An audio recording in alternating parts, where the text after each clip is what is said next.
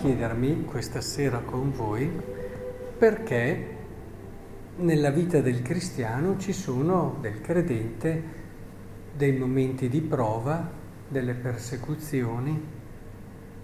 In fondo non dovrebbe essere che chi sceglie Cristo ha tutto facile, nel senso che ha dalla sua parte il Signore e quindi il Signore lo sostiene e gli, lo previene da ogni difficoltà e da ogni prova. Questa, vedete, era un po' l'idea che c'era eh, anche ai tempi di Gesù. È incappato in questo problema anche Pietro, quando appunto si sente di richiamare Gesù quando annuncia la sua passione come ha fatto nel brano di oggi. Ecco, noi saliamo a Gerusalemme e il figlio dell'uomo sarà consegnato ai capi dei sacerdoti e agli scribi lo condanneranno a morte, lo consegneranno ai pagani perché venga deriso, flagellato e crocifisso. Pietro non gli quadra, dice ma come? È un po' il rischio che corriamo tutti nel pensare che seguire Cristo ci debba dare una gioia, chiamiamola secondo il mondo, cioè la gioia che in fondo tutti desiderano, no? Un po' di tranquillità, di pace, la salute. Eh, magari anche essere ben voluti, onorati, stimati dalla gente e così via. E il problema è che questo è un primo livello di felicità e di gioia, non è la felicità e la gioia che ci ha promesso il Vangelo. Il Vangelo, e del resto Gesù, lo ha vissuto nella sua stessa esperienza. Dovremmo affermare che è stato un fallimento se fosse questa la la gioia più importante, quella a cui siamo chiamati, eh, perché Gesù stesso non l'ha avuta. E Gesù, ma abbiamo visto anche il brano della prima lettura, interessante, venite, ostacoliamolo quando parla, non badiamo a tutte le sue parole. E si vede proprio anche la prova, la sofferenza del profeta. Prestami ascolto, Signore, se odi la voce di chi è in lite con me e così via.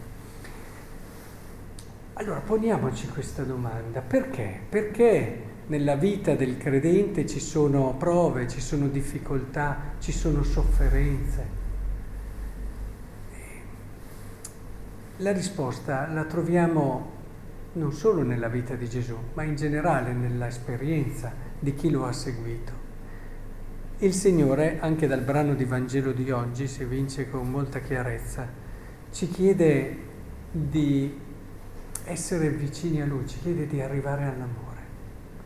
Per arrivare all'amore non ci si arriva senza prove, difficoltà, cioè un amore che eh, pensa di poter essere amore senza avere mai difficoltà, prove, fatiche, a volte anche momenti di fragilità vissuta in modo però da rialzarsi e ripartire con una consapevolezza di sé nuova non sarà mai un amore profondo.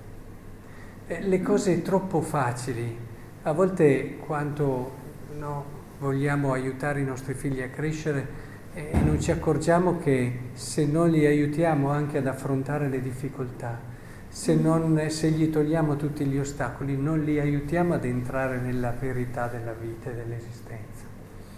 Per amare bisogna avere questa forza e questa speranza che ci fa guardare oltre le difficoltà e le prove. Per amare, eh, e, noi quando abbiamo scelto Cristo non abbiamo scelto, bene, io adesso voglio vivere una bella vita, una vita tranquilla, una vita senza problemi. No, abbiamo scelto di stare con Lui. Se qualcuno ha amato nella sua vita una persona qui dentro, capisce le parole che sto dicendo.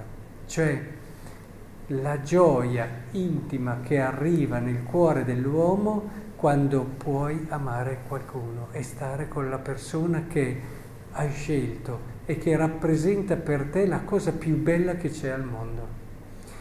Questa è la bellezza, questa è la gioia che Gesù ci promette, la gioia dell'amore.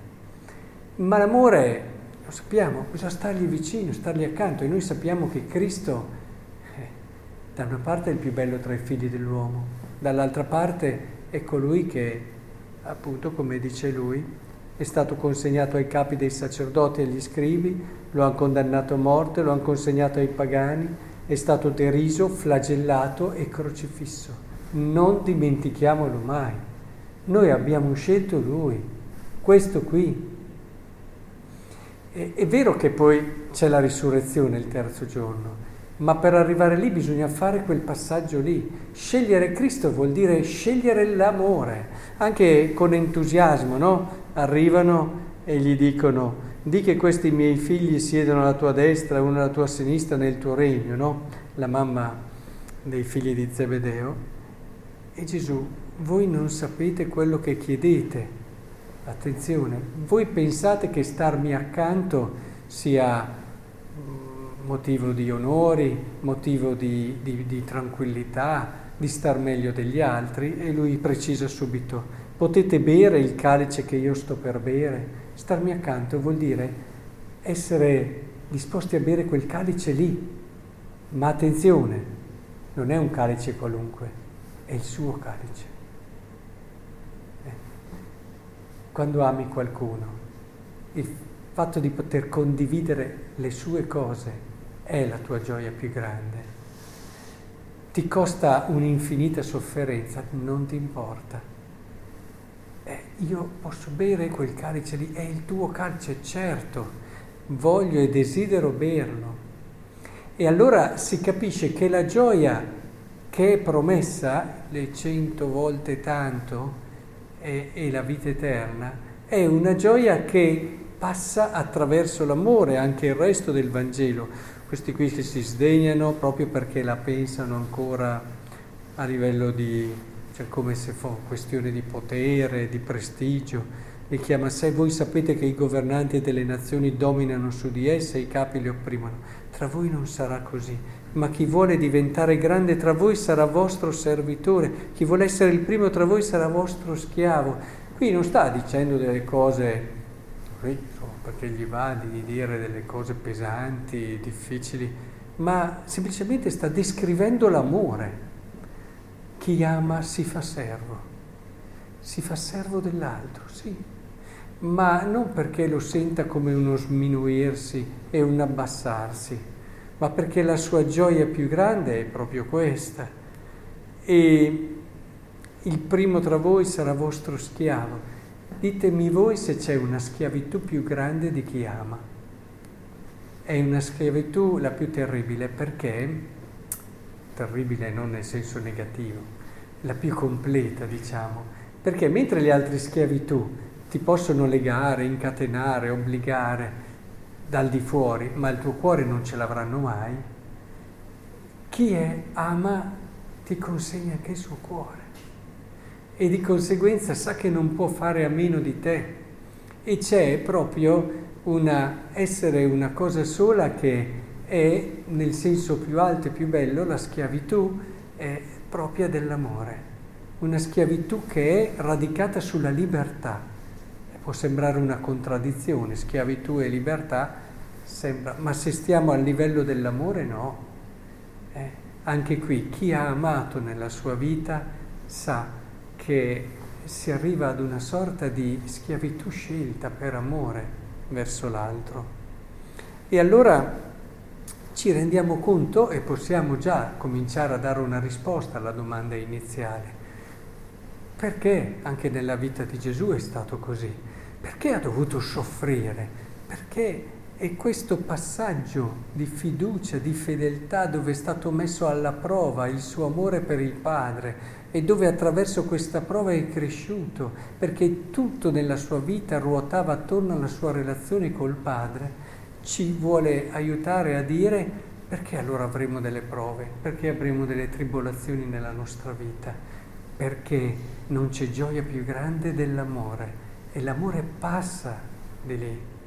Quando tu ti appassioni, noi siamo cristiani perché ci siamo appassionati per Cristo, perché non riusciamo più a concepire la nostra vita senza di Lui abbiamo scelto di essere cristiani perché abbiamo intuito che essere con Lui è la gioia più grande. Lasciamo perdere volentieri gli onori, le ricchezze, tutte le altre cose, affrontiamo anche dei sacrifici, delle prove, delle tribolazioni, perché la gioia più grande è poter stare con Lui. È che il Signore allora ci aiuti a capire, a comprendere questo, allora non ci sarà situazione della vita al di fuori di questa possibilità d'amore. E allora capiremo il senso della gioia cristiana, il senso di quella pienezza che ci ha promesso il Signore e che sicuramente raggiungeremo con Lui.